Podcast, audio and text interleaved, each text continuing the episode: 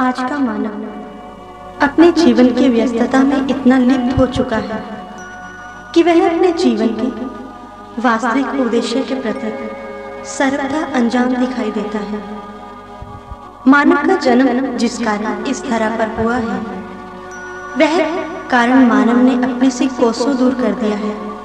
हमारे संत महापुरुष और ऋषि मुनियों ने सदैव ही मानव को जागरण का उपदेश दिया है। इसी श्रृंखला के अंतर्गत संत कबीर जी ने अपनी एक रचना के माध्यम से मानव को जीवन के लक्ष्य के प्रति सजग करने के लिए बहुत सुंदर चित्रण किया है। आइए, हम सभी उनकी इस रचना के माध्यम से अपने जीवन लक्ष्य के प्रति श्रवण करें।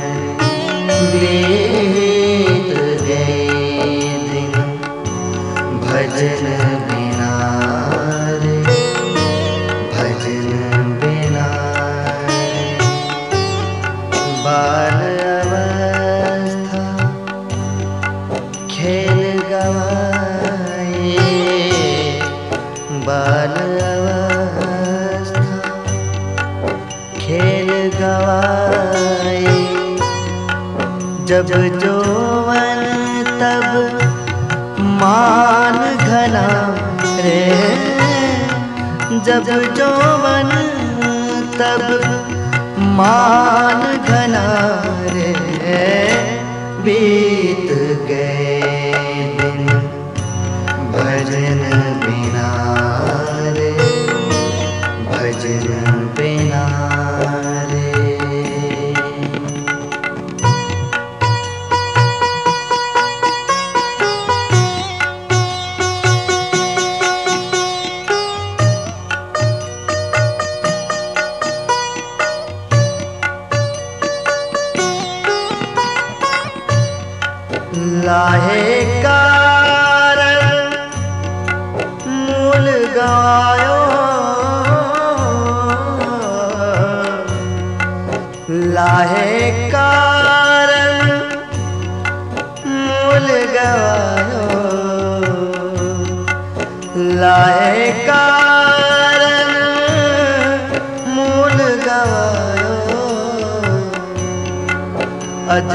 ना गई।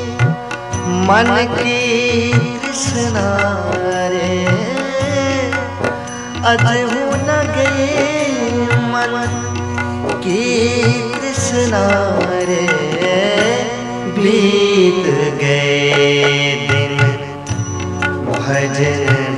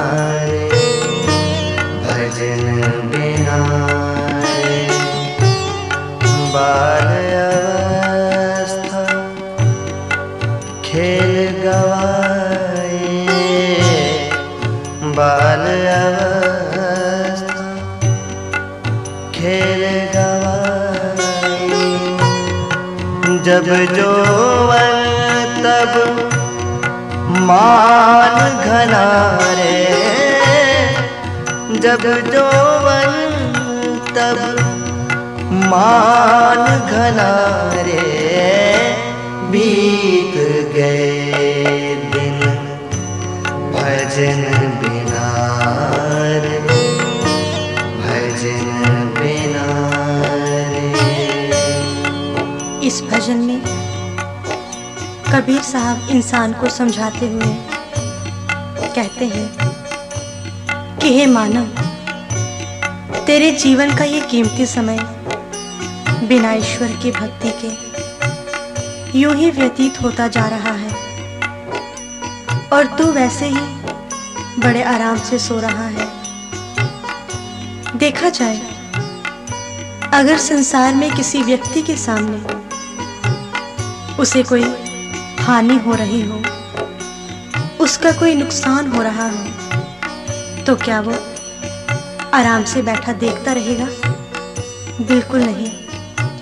लेकिन एक ये मानव है कि ये देख रहा है कि इसका जीवन दिन ब दिन खत्म होता जा रहा है, लेकिन इसे कोई चिंता नहीं।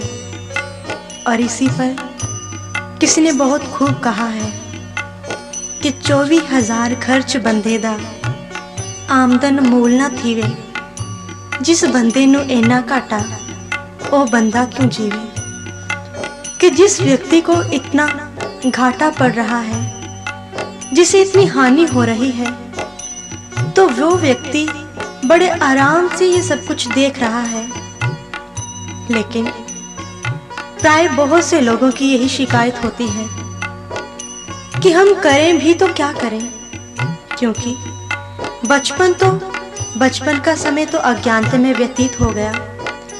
युवा काल संसारिक सुखों में व्यतीत हो जाती है। और वृद्ध अवस्था में कुछ करते हुए भी नहीं किया जाता। और उसके ऊपर रोटी की गृहस्थी की चिंता लगी रहती है। और वैसे भी पेट और परमेश्वर दोनों एक ही राशि के हैं। इन दोनों को एक साथ प्राप्त करना बहुत ही मुश्किल है। कहने का भाव कि हमारे पास इतना समय नहीं है कि हम ईश्वर की भक्ति कर सकें। इतना समय निकाल ही नहीं पाते। और ऐसा ही एक बार स्वामी राम तीर्थ जी के जीवन में होता है। एक व्यक्ति स्वामी राम तीर्थ जी से कहता है कि स्वामी जी, इंसान का जीवन भी कोई जीवन है।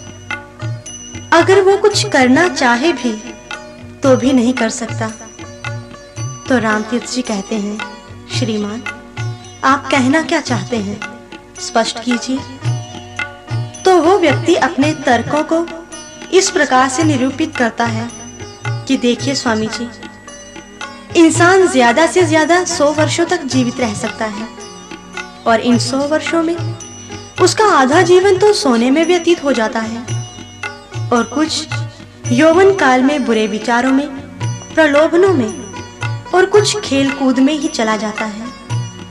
और आप ही बताइए कि इंसान के पास फिर भगवत अनुभूति के लिए समय कहाँ से निकलेगा? और इसीलिए हमें धार्मिक स्थलों से दूर रहना होगा। हमारे पास समय ही नहीं कि हम उस ईश्वर की प्राप्ति कर सकें, उस ईश्वर की भक्ति के लिए समय निकाल सकें। तो स्वामी राम तीर्थ जी, उस व्यक्ति पर हंसे नहीं और ना ही उसका तिरस्कार किया। वो कहते हैं कि आप ही की शिकायत के साथ मैं अपनी एक शिकायत जोड़ना चाहता हूँ। तो वह व्यक्ति कहता है, कहिए, आप क्या कहना चाहते हैं? तो राम कहते हैं कि मुझे कोई इस पृथ्वी पर इतनी ज़मीन दिखाई नहीं देती कि जो मेरे लिए भोजन की व्यवस्था कर सके। जिसमें मेरे लिए भोजन के लिए अन्न पैदा हो सके।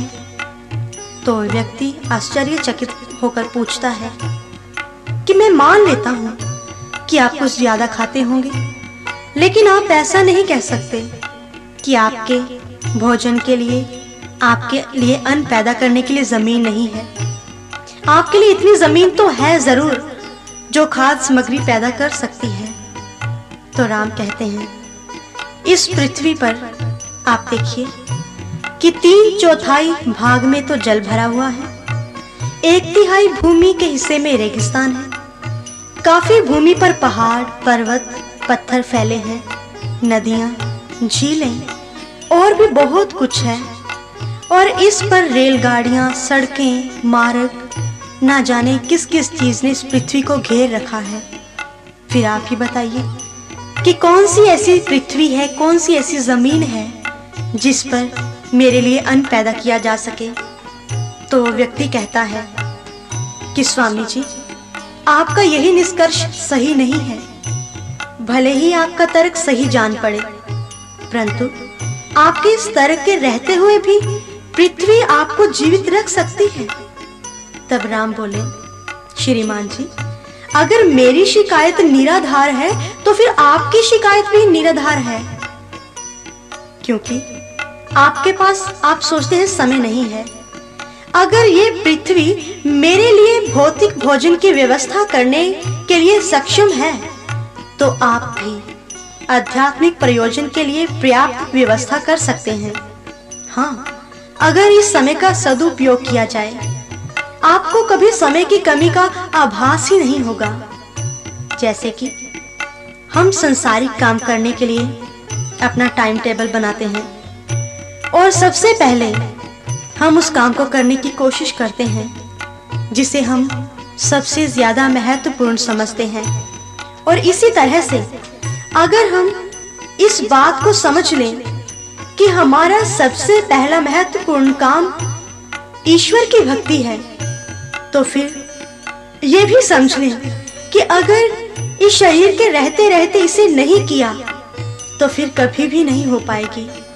इसीलिए सोचने की जरूरत है इस वक्त ते कुछ सोच विचार कर ले ए वेला नहीं फिर हथ आवने दा टुटिया शीशा नहीं कारीगर जोड़ सकदा ਭੱਜਿਆ मोती ना फिर गंढावने दा टुटिया फुल ना डाली दे नाल लगदा ਫਟਿਆ ਦੁੱਧ ਨਹੀਂ ਫਿਰ ਜਮਾਵਨੇ ਦਾ ਸੰਤ ਆਖਦੇ ਨੇ ਪੁਕਾਰ ਕੇ ਸਾਈਂ ਲੋਕਾ ਇਹੀ ਵੇਲਾ ਹੈ ਰੱਬ ਨੂੰ ਪਾਵਨੇ ਦਾ ये मौका है ये शरीर एक साधन है उस ईश्वर की प्राप्ति का। और इसीलिए ये दोनों चीज़ें परस्पर चलती हैं। संसारिक कामकाज भी करो और साथ ही साथ ईश्वर की भक्ति भी। अगर यही सोचते रहे कि हम कौन सा रास्ता अपनाएँ, किस तरफ़ अपना ध्यान लगाएँ, इसी सोच सोच में कहीं ऐसा ना हो जैसा कि उस व्यक्ति के साथ हुआ। जो एक बार रेलगाड़ी में सफ़र कर रहा था। उसे प्यास लगती है और उसके पास एक सुराही है। स्टेशन पर गाड़ी रुकी। वो उतरता है और सुराही को भरने के लिए नल के नीचे उस सुराही को लगाता है। लेकिन ध्यान ध्यान इस तरफ़ है कि मेरी गाड़ी ना छूट जाए।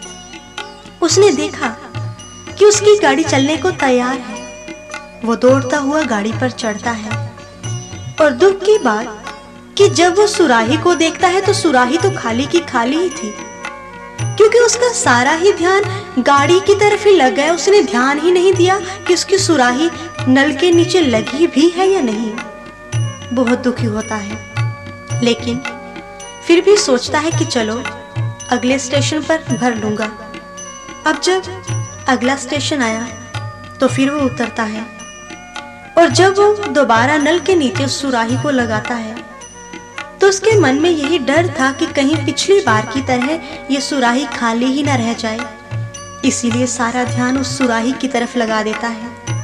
और जब सुराही भरती है तो जब सर ऊपर उठाया तो देखता है कि गाड़ी वहाँ से जा चुकी है। इसी तरह से ना खुदा ही मिला, ना वसाले सनम, कि ऐसा ना हो कि हम जब इस निष्कर्ष तक पहुँचे कि हम कौन सा रास्ता अपनाएँ, किस रास्ते को चुने तो ये ना हो कि ज़िंदगी बीत जाए। क्षमा बुझ गई। क्षमा बुझ गई जब महफिल में रंग आया। ज़िंदगी ढल गई जब जीने का ढंग आया। ये ना हो कि शरीर चला जाए, ये जीवन खत्म हो जाए और तब हम कोई फैसला लें कि हमने कौन सा रास्ता अपनाना है। इसीलिए हमारे महापुरुष हमें बार बार समझाते हुए यही कहते हैं कि आप समय की कद्र को जानो और अगर आपने अब समय को नहीं समझा तो ये समय तो ऐसा है जैसा कि एक व्यक्ति ने समय के ऊपर बहुत ही अच्छा चित्र बनाया और उस चित्र में उसने क्या दिखाया है कि एक नौजवान लड़का बहुत ही खूबसूरत है। उसके माथे के ऊपर बाल लहरा रहे हैं। पीछे से गंजा है। और उसकी गति को देखने से ऐसा लगता है कि वो अभी उड़ जाएगा। तो किसी ने पूछा, कि ये कैसा चित्र है? क्या समझाना चाहते हैं आप इसके माध्यम से? तो वो चित्रकार बताता है कि ये समय का चित्र है और समय बहुत खूबसूरत है। जिसने समय की कदर को जाना है वो इसे आगे से पकड़ता है। और जब वो निकल जाता है, ये हमेशा ही उड़ने को तैयार रहता है। और एक ये अगर एक बार निकल गया तो पीछे से इसे कोई भी नहीं पकड़ सकेगा। इसीलिए बार बार महापुरुष यही चेतावनी देते हैं कि है तेरे आगाज़ से साबित तेरा अंजाम भी। सुबह का होता बताता है, होगी शाम भी।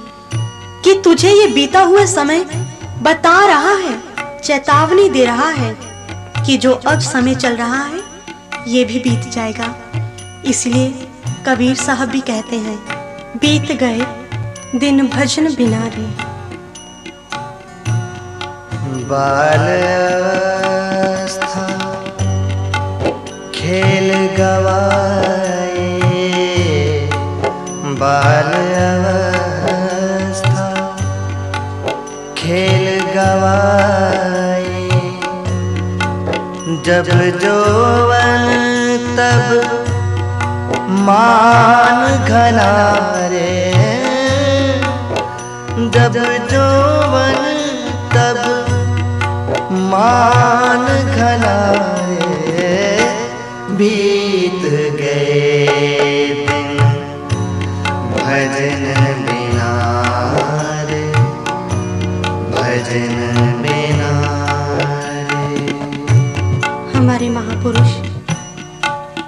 कहते हैं कि इंसान बहुत ही एहसान फरामोश है। क्यों? क्योंकि जिस ईश्वर ने इसे इतना सुंदर जीवन दिया, इतना सुंदर शरीर दिया, उसे तो पीछे कर दिया और अपने जीवन को अच्छे ढंग से चलाना चाहता है। लेकिन याद है तो आबाद है, भूला है तो बर्बाद है।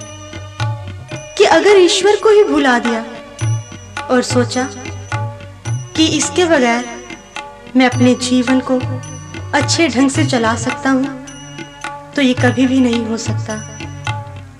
क्योंकि इंसान ने अपने जीवन को कुछ हिस्सों में बांट रखा है। वो सोचता है कि बचपन खेलने के लिए जवानी में और बहुत से काम हैं और वृद्ध वृद्धावस्था में भजन सुमिरन किया जाएगा। लेकिन कुर्बानी में आता है कि बाल जवानी और वृद्ध फुन तीन अवस्था जान, कहो नानक हर भजन बिन, बिरथा सब ही मान। कि ये कोई कंडीशन नहीं है, कोई शर्त नहीं कि आपने बुढ़ापे में ही ईश्वर की भक्ति करनी है। क्योंकि इस बात को गुरुवाणी ही नहीं समस्त धार्मिक ग्रंथ भी कहते हैं, तजन तानी क्रमाणी तदा युस्तन मनोवचा नरणांग यह ने विश्वात्मा सेव्यते हरिश्वर कि वही जन, सफल जन्म है। वही कर्म, ठीक कर्म है। वही आयु ठीक है। वही मन मन है। और वही वाणी वाणी है, जिसके द्वारा मनुष्य सर्व समृद्ध, ईश्वर की सेवा, आराधना करता है। क्योंकि हमारे इतिहास में ऐसे अनेकों ही बच्चे, जवान हुए हैं, जिन्होंने अपने जीवन में उस ईश्वर को प्राप्त किया और जिन्हें हम भी याद करते हैं।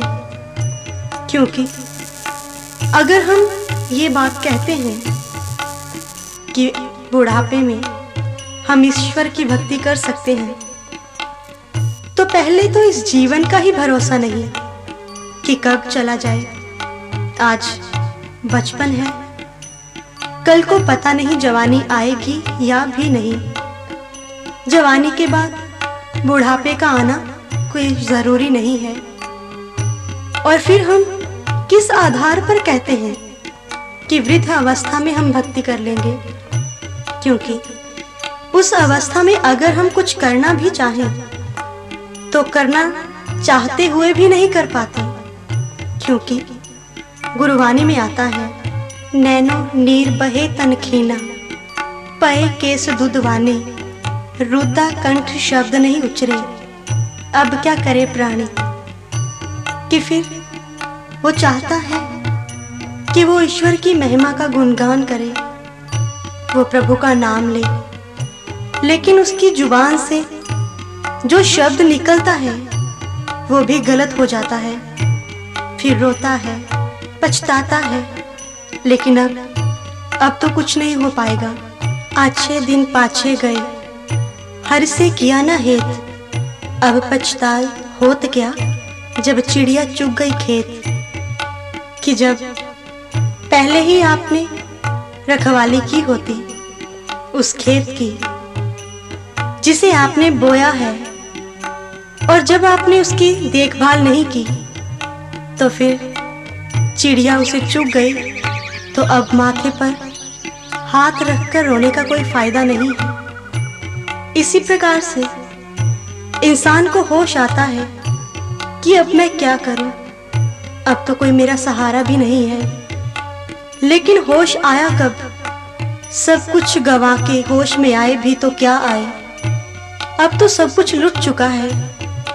और होश आने के पीछे कारण क्या था?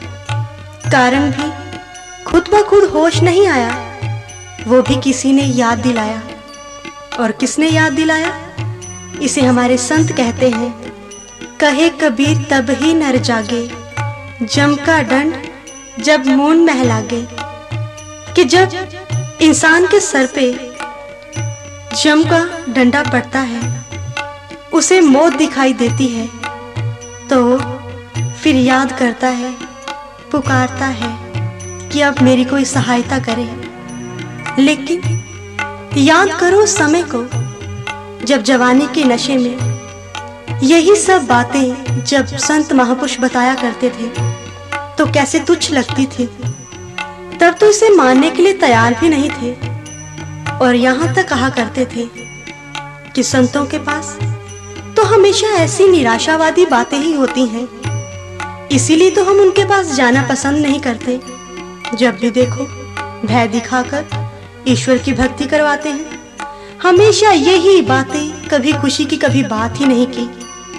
लेकिन हमारे संत कहते हैं कि जिन बातों को तो निराशावादी कहता है, जिन बातों को तू झूठ मानता है, ये झूठ नहीं, जीवन की सच्चाई है। क्योंकि ऐसे लोग जो ऐसी बातें करते हैं, क्यों करते हैं ऐसी बातें? क्योंकि उन्होंने अपने जीवन का खुद का एक सिद्धांत बना रखा है। और वो सिद्धांत क्या है? खाओ, पियो, करो अनंत। किसने देखा परमानंद? कि ऐश करो, खाओ पियो। किसने देखा है आगे का? आप जो बातें करते हैं कि ईश्वर की भक्ति नहीं की तो दुख झेलने पड़ेंगे।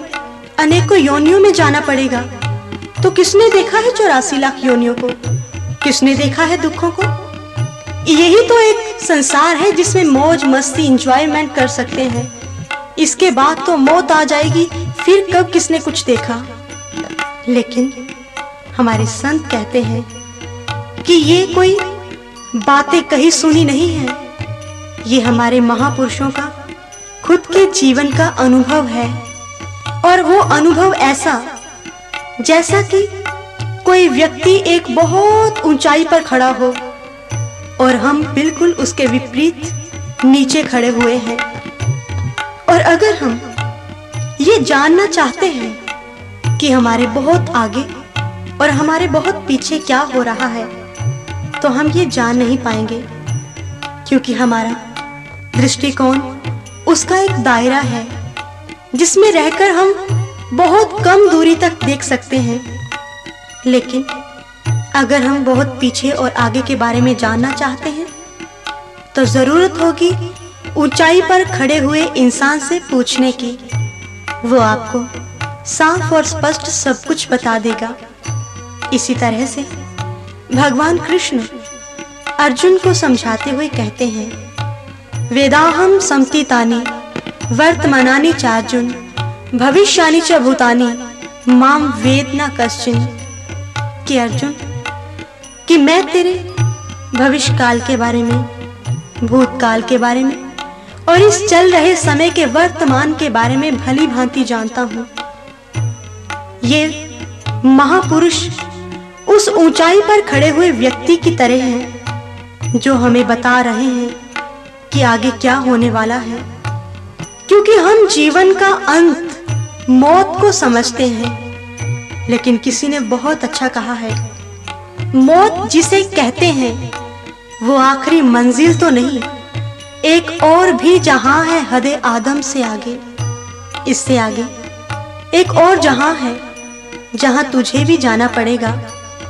और तू कहता है कि शायद ये भय है, डरावा है, लेकिन ऐसा कुछ नहीं, क्योंकि ऐसी बातें करके हम अपने आप को बहुत बुद्धिमान समझते हैं। लेकिन हमारे महापुरुष कहते हैं कि ऐसे व्यक्ति एक कबूतर से बढ़कर कुछ भी नहीं। जो कबूतर बिल्ली को देखता हुआ, उसे भय है मौत का, लेकिन वो अपनी आँखें मूंद लेता है और सोचता है कि शायद कि शायद अब मुझे बिल्ली खाएगी ही नहीं। लेकिन ये गलत बात है क्योंकि कबूतर ने आँखें बंद करके उसे बिल्ली दिखाई नहीं दे रही। लेकिन बिल्ली को वो साफ़ नज़र आ रहा है। इसी प्रकार से अगर हम कह दें कि ये सब कुछ नहीं है तो हमारे कहने से या ना मानने से ये सब कुछ खत्म नहीं हो जाएगा। इसीलिए हमारे महापुरुष कहते हैं कि ये जीवन की सच्चाई है कि अगर इस शरीर को प्राप्त करके जल्दी से जल्दी उस ईश्वर की भक्ति को नहीं जाना तो तुझे उन्हीं दुखों में से, उन्हीं दुखों में दोबारा फिर जाना पड़ सकता है, जिनमें से निकलता हुआ तूने इस शरीर को प्राप्त किया है। इसीलिए हमारे महापुरुष हमें समझाते हुए और क्या कहते हैं? आइए श्रवण करते हैं। लाहे कारण मूल गायो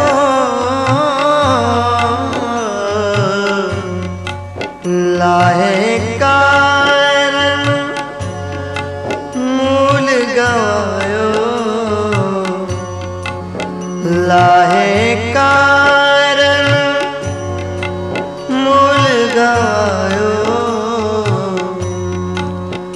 ना गई। मन की तृष्णा रे। अजहू न गई मन की तृष्णा रे। बीत गए दिन भजन बिना गुरबानी में आता है प्राणी तू आया लाहा लैन। लगा कित कुफकड़े सब मुकदी चली रैन। महापुरुष कहते हैं कि तू इस जहाँ में कुछ लाभ प्राप्त करने के लिए आया था। लेकिन यहाँ आकर लाभ तो क्या लेना था? जो मूल साथ में लाया था उसे भी खो दिया। लेकिन देखा जाए, आज इंसान तो बढ़ चढ़कर लाभ प्राप्त करने के लिए तत्पर रहता है। अपने व्यापार में, अपने कारोबार में, हमेशा यही सोचता रहता है कि मुझे किस प्रकार से इसमें प्रॉफिट हो, लाभ हो और कहीं, अगर कहीं उसे इसमें घाटा पड़ भी जाए तो आत्महत्या तक कर लेता है। लेकिन हमारे महापुरुष कहते हैं कि ये लाभ हानि जिसे तू वास्तविक लाभ समझ रहा है। अगर ये तुझे घाटा पड़ भी गया, अगर तुझे हानि हो भी गई, तेरा धन चला गया तो ये तो कभी ना कभी पूरा हो ही जाएगा। धन दोबारा मिल सकता है, लेकिन अगर ये तन चला गया ईश्वर की भक्ति के बिना तो फिर दोबारा नहीं मिलेगा। इसीलिए तो उस लाभ को जान। जिसे महापुरुष कहते हैं। अगर आज के इंसान को ऐसी बातें बताई जाए तो वो क्या कहता है? कि मान लीजिए, मैं ईश्वर की भक्ति करता हूँ। मैं ईश्वर की भक्ति करूँगा तो मुझे क्या लाभ होगा? तो ऐसा ही एक बार चैतन्य महाप्रभु के साथ हुआ। वो जब सत्य का प्रचार करते करते शहरों में जाते हैं तो उन्हें एक व्यक्ति मिलता है और वो व्यक्ति कहता है कि महाराज, अगर मैं परमात्मा की भक्ति करूँगा तो मुझे क्या लाभ होगा? तो कहते हैं कि चैतन्य महाप्रभु उस वक्त रो दिए। रोने का कारण? वो रोए इसीलिए कि ये कैसा इंसान है। बाहरी व्यापार कारोबार में तो लाभ ढूंढता ही है, लेकिन लेकिन ईश्वर की भक्ति में भी यही सब कुछ ढूंढ रहा है। अरे इसे यही नहीं पता कि परमात्मा की भक्ति, उस ईश्वर की भक्ति तो खुद में ही एक ऐसा लाभ है, जिसे प्राप्त कर लेने के पश्चात कुछ शेष नहीं रह जाता। लेकिन ऐसे व्यक्ति, जो ये प्रश्न करते हैं कि भक्ति करने से क्या लाभ होगा तो उनकी हालत उस व्यक्ति की तरह है, जो एक बार धूप में बैठा हुआ था और एक व्यक्ति उसके पास से निकलता है। और कहता है, भाई साहब, आप धूप में क्यों बैठे हैं? चलिए आप छाया में बैठिए। तो वो व्यक्ति कहता है कि, अगर मैं छाया में बैठूँगा तो आप मुझे क्या देंगे? कहते, मूर्ख इंसान है। एक तो मैं छाया में बिठा रहा हूँ और दूसरा पूछ रहा है कि मुझे आप क्या देंगे? तो व्यक्ति कहता है कि, भाई साहब, देखिए, मैंने आज तक ज़िंदगी में कोई भी काम ऐसा नहीं किया। अगर मुझे कुछ नहीं मिले तो मैं कोई काम नहीं करता। इसीलिए अगर आप मुझे कुछ नहीं देंगे तो मैं छाया में भी नहीं बैठूँगा। ऐसे व्यक्ति, जिन्हें इतनी अच्छी चीज़ मिल रही हो, वो उस चीज़ को अपने लाभ हानि के चक्कर में खो बैठते हैं। उन्हें पता ही नहीं कि वास्तविक लाभ है क्या। गोस्वामी तुलसीदास जी भी इसी विषय में कहते हैं कि ईश्वर की भक्ति ही खुद में ऐसा लाभ है, जिसे प्राप्त कर लिया तो जीवन का कल्याण हो जाएगा। उन्होंने रामचरित मानस में लिखा कि लाभ की कछु हरि भक्ति समाना, यही गावे श्रुति संत पुराना। हानि की जग एह सम कछु नाही, भजई ना राम नर्तन पाई। कि इस जीवन में अगर इस शरीर को प्राप्त करते हुए ईश्वर की भक्ति नहीं की तो इससे बढ़कर हानि इससे बढ़कर कोई घाटा नहीं हो सकता। इसीलिए उस परमात्मा की बंदगी करो, उसे जानो। अगर इस शरीर के रहते रहते उसे नहीं जाना तो फिर कभी आप जान भी नहीं पाओगे। क्योंकि गुरबानी में आता है, इस काया अंदर लाहा, इस काया अंदर तोटा। कि केवल ये शरीर ही है जिसमें आप लाभ प्राप्त कर सकते हो। और इसी में ही अगर लाभ प्राप्त नहीं किया तो हानि तो होगी ही होगी। लेकिन लेकिन इन सब बातों को इंसान समझ क्यों नहीं पाता? ना समझने का कारण क्या है? जैसा कि हम देखते हैं, अगर बाहरी तौर पर किसी व्यक्ति का एक्सीडेंट होता है, दिमाग पर चोट लगने के कारण उसे सब कुछ भूल जाता है कि मैं कौन हूँ? मेरा घर, मेरा नाम मेरे घर वाले कौन है? लेकिन परमात्मा की तरफ़ से अगर दोबारा कहीं उसके सर पर चोट लगती है तो उसे सब कुछ याद आ जाता है। इसी प्रकार से इंसान का जन्म जब इस धरा पर होता है तो फिर हमारे महापुरुष कहते हैं कि उस वक्त इंसान का एक्सीडेंट हुआ। लेकिन कैसे? इसे गुरवानी में महापुरुषों ने लिखा। लिव छुटकी। लागी तृष्णा, माया अमल वर्ताया। जब से इंसान का जन्म हुआ है, तब से ही उसकी तृष्णा दिन ब दिन बढ़ती गई। और उस तृष्णा को हम लोग भी देखते हैं। बचपन में एक बच्चा चाहता है कि उसके पास बहुत से खिलौने हों। उसके पास हर एक तरह का खिलौना हो। बस वो मेरे पास ही हो और बड़ा होता है तो फिर उसे तृष्णा कि ज़्यादा से ज़्यादा मैं धन को प्राप्त करूँ और उसे प्राप्त करने के लिए वो बेहताशा दौड़ता है। लेकिन फिर भी तृष्णा खत्म नहीं होती।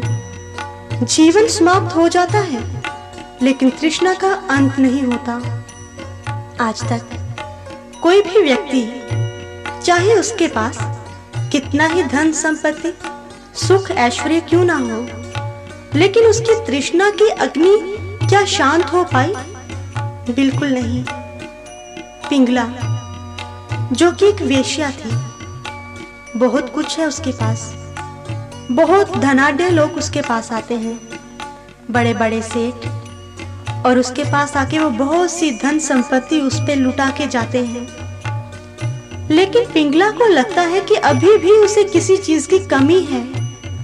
लेकिन उसे समझ नहीं आ पा रही।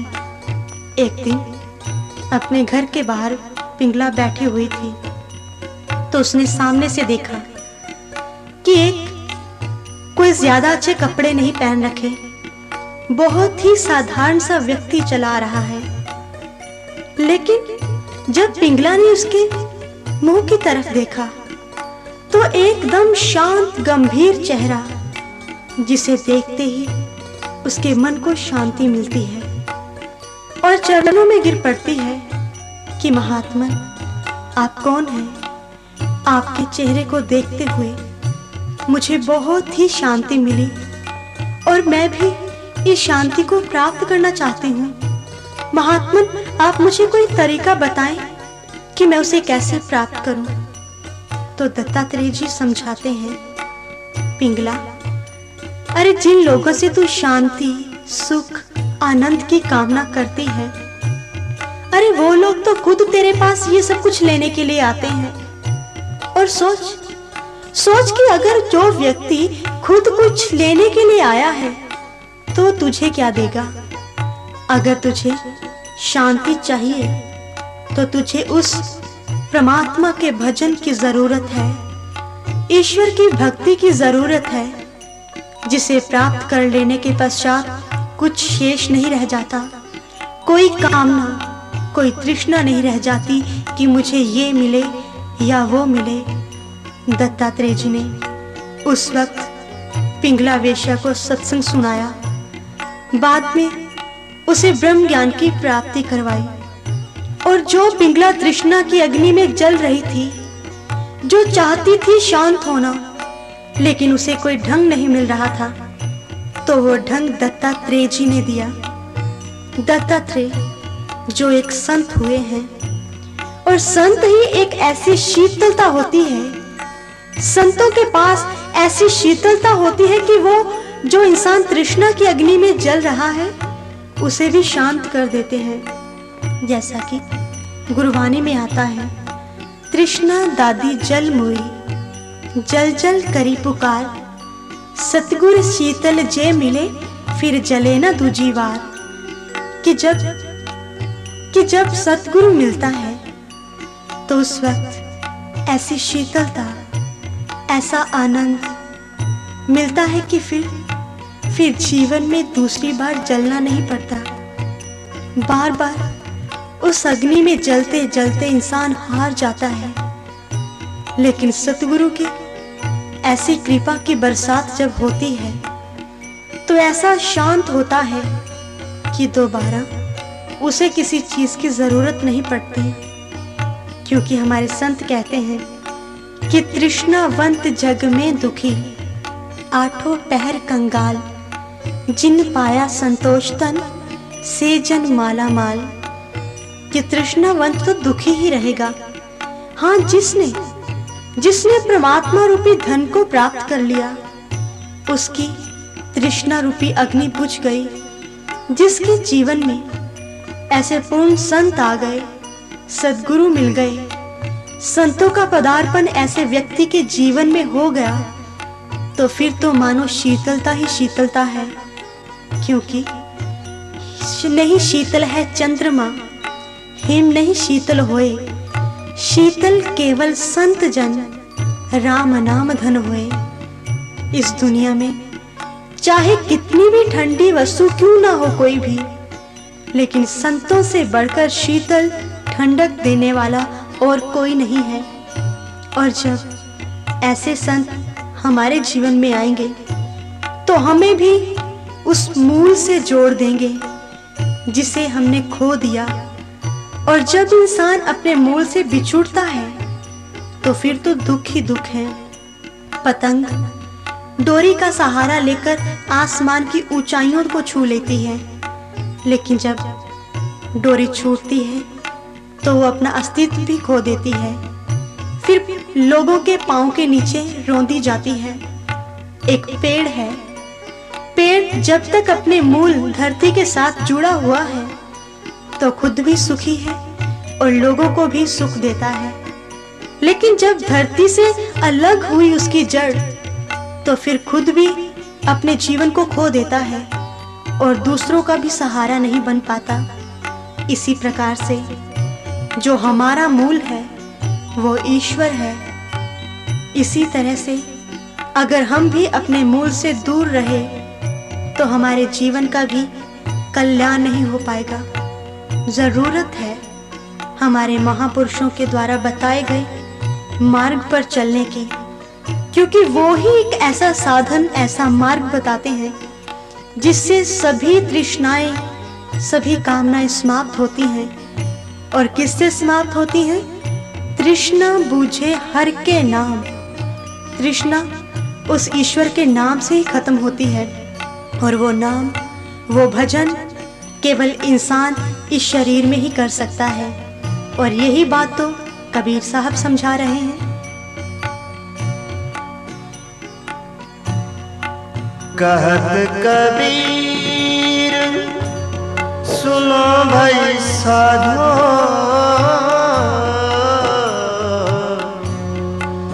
कहत कबीर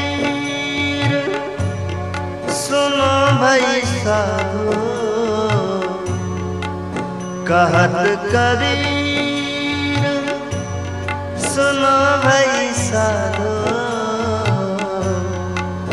पार उतर गए संत जना रे पार उतर गए संत जना रे बीत गए।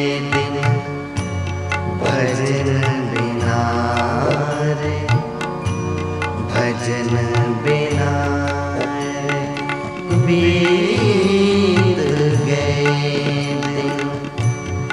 भजन बिना भजन बिना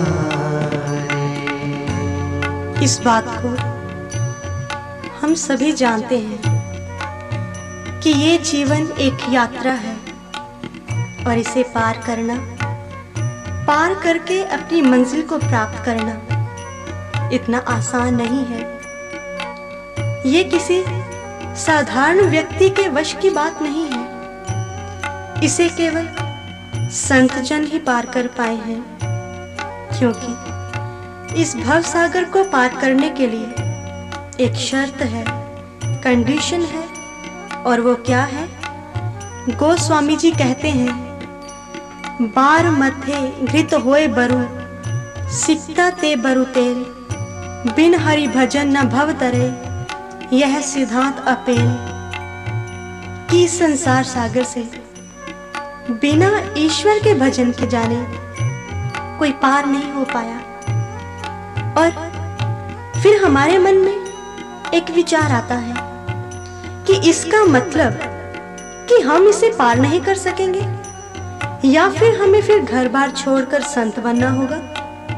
तो हमारे संत कहते हैं कि बनना तो संत ही होगा, लेकिन जैसा हम सोचते हैं वैसा नहीं, कि घर छोड़ के भग में वस्त्र धारण करके हम संत बन जाएँगे। लेकिन हमारे महापुरुषों का कहना कुछ और है। वो कहते हैं कि संत बाहरी लिबास से नहीं बना जाता। हर एक वो इंसान संत बन सकता है, जिसने उस ईश्वर के भजन को जाना है, गुरुवाणी में आता है जिन्ना सास गिरास न विसरे हर नामा मन मंत तानसो सही नानका, पूर्ण सोई संत। कि जिसने अपने श्वास श्वास में निरंतर उस ईश्वर के भजन को किया है, जो हमेशा उसमें लीन रहता है चाहे वो घर पे है, चाहे ग्रस्त जीवन में है, या फिर अपने गुरु के शरण में रहता है, वो सब ही संत बन जाते हैं, और वो ही भजन जिसे कबीर साहब बार बार समझा रहे हैं, कि भजन के बिना तेरे जीवन के दिन व्यतीत हो रहे हैं।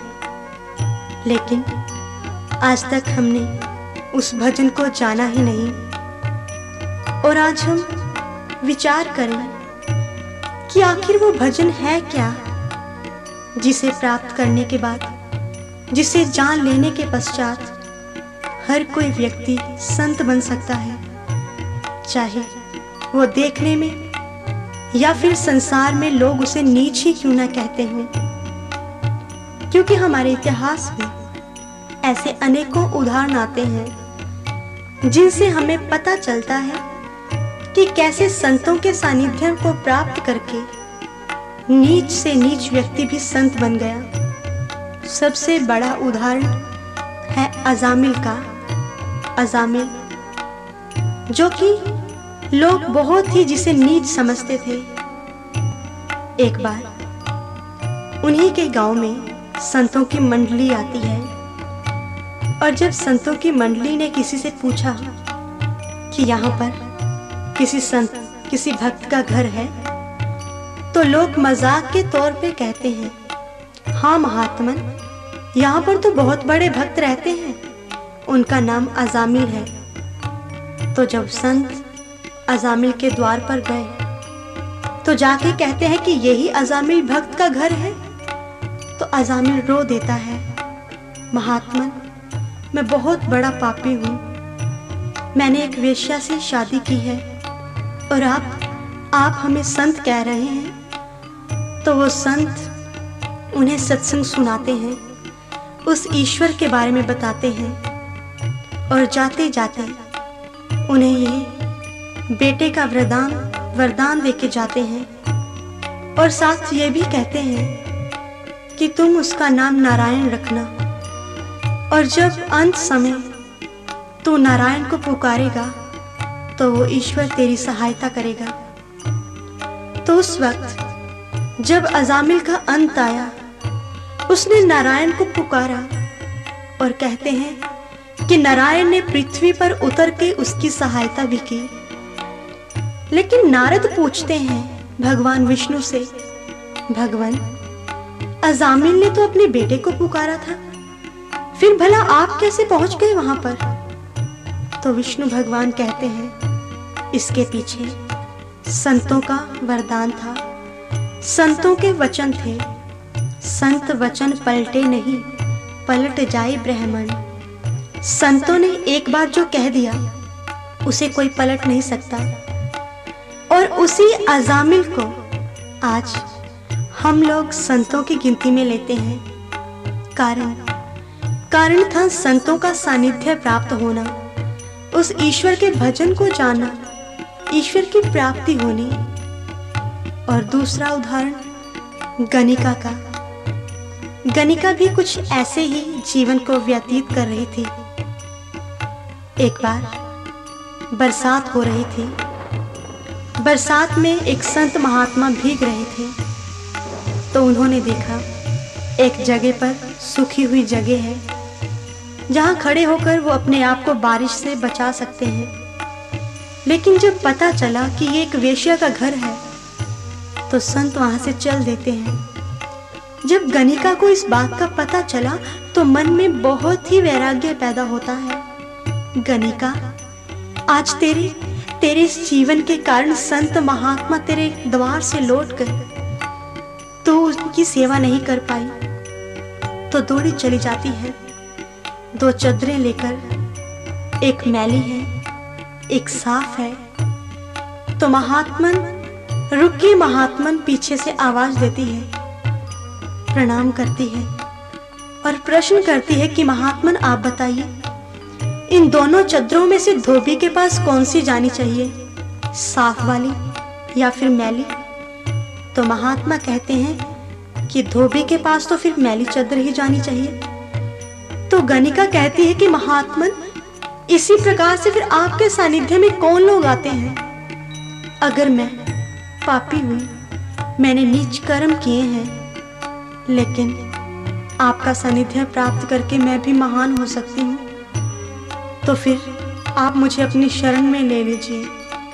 तो उस वक्त महात्मा उन्हें सत्संग सुनाते हैं, उन्हें ब्रह्म ज्ञान देते हैं और कहते हैं कि जब सुमिरन साधना से फ्री हो जाओ। टाइम मिले तो बाद में तोते को राम नाम का जाप करवाया करो। क्योंकि संत महात्मा जानते थे कि अगर गणिका खाली बैठेगी तो इसे अपने पिछले जीवन की याद आएगी। इसीलिए वो उन्हें व्यस्त करने के लिए ये काम सौंपते हैं।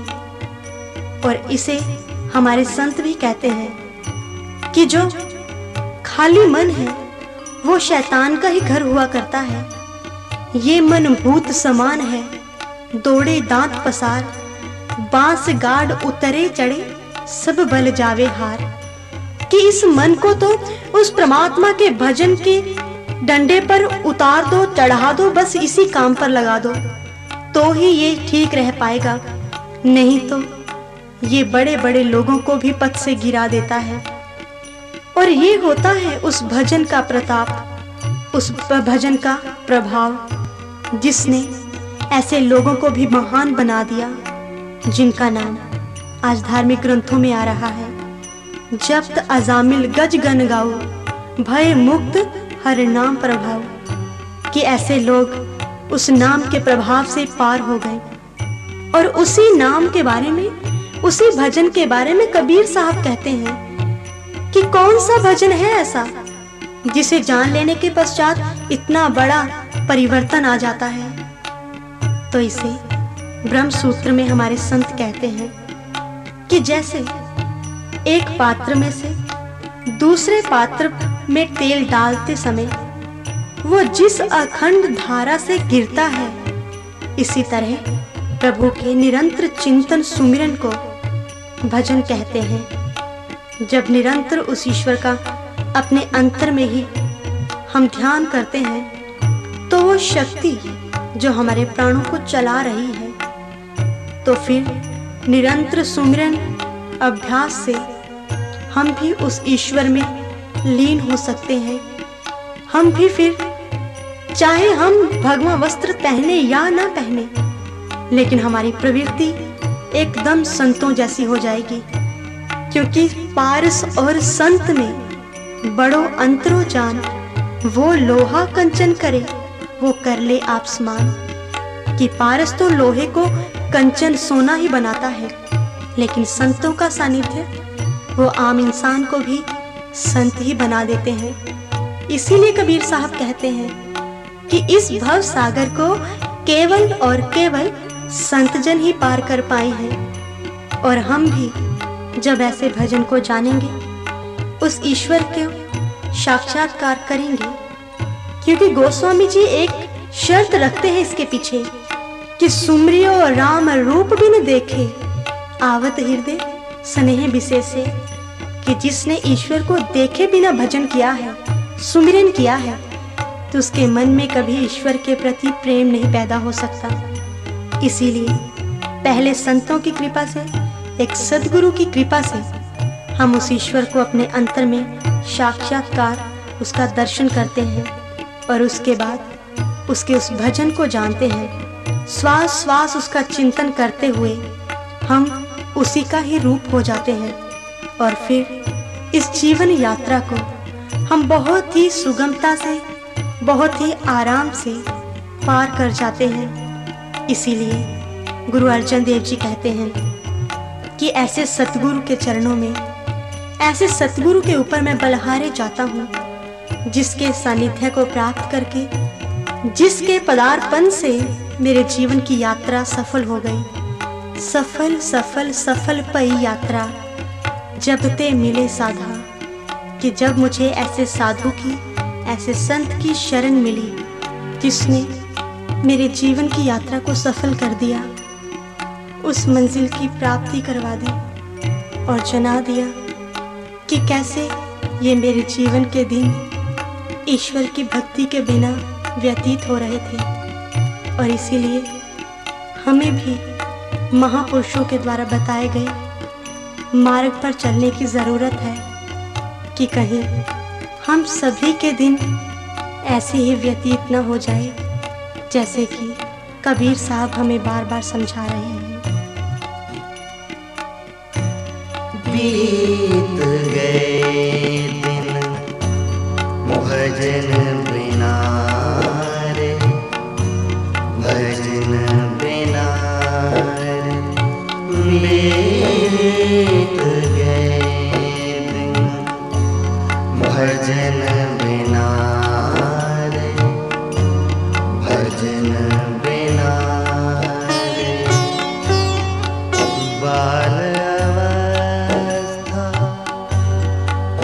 खेल गाए।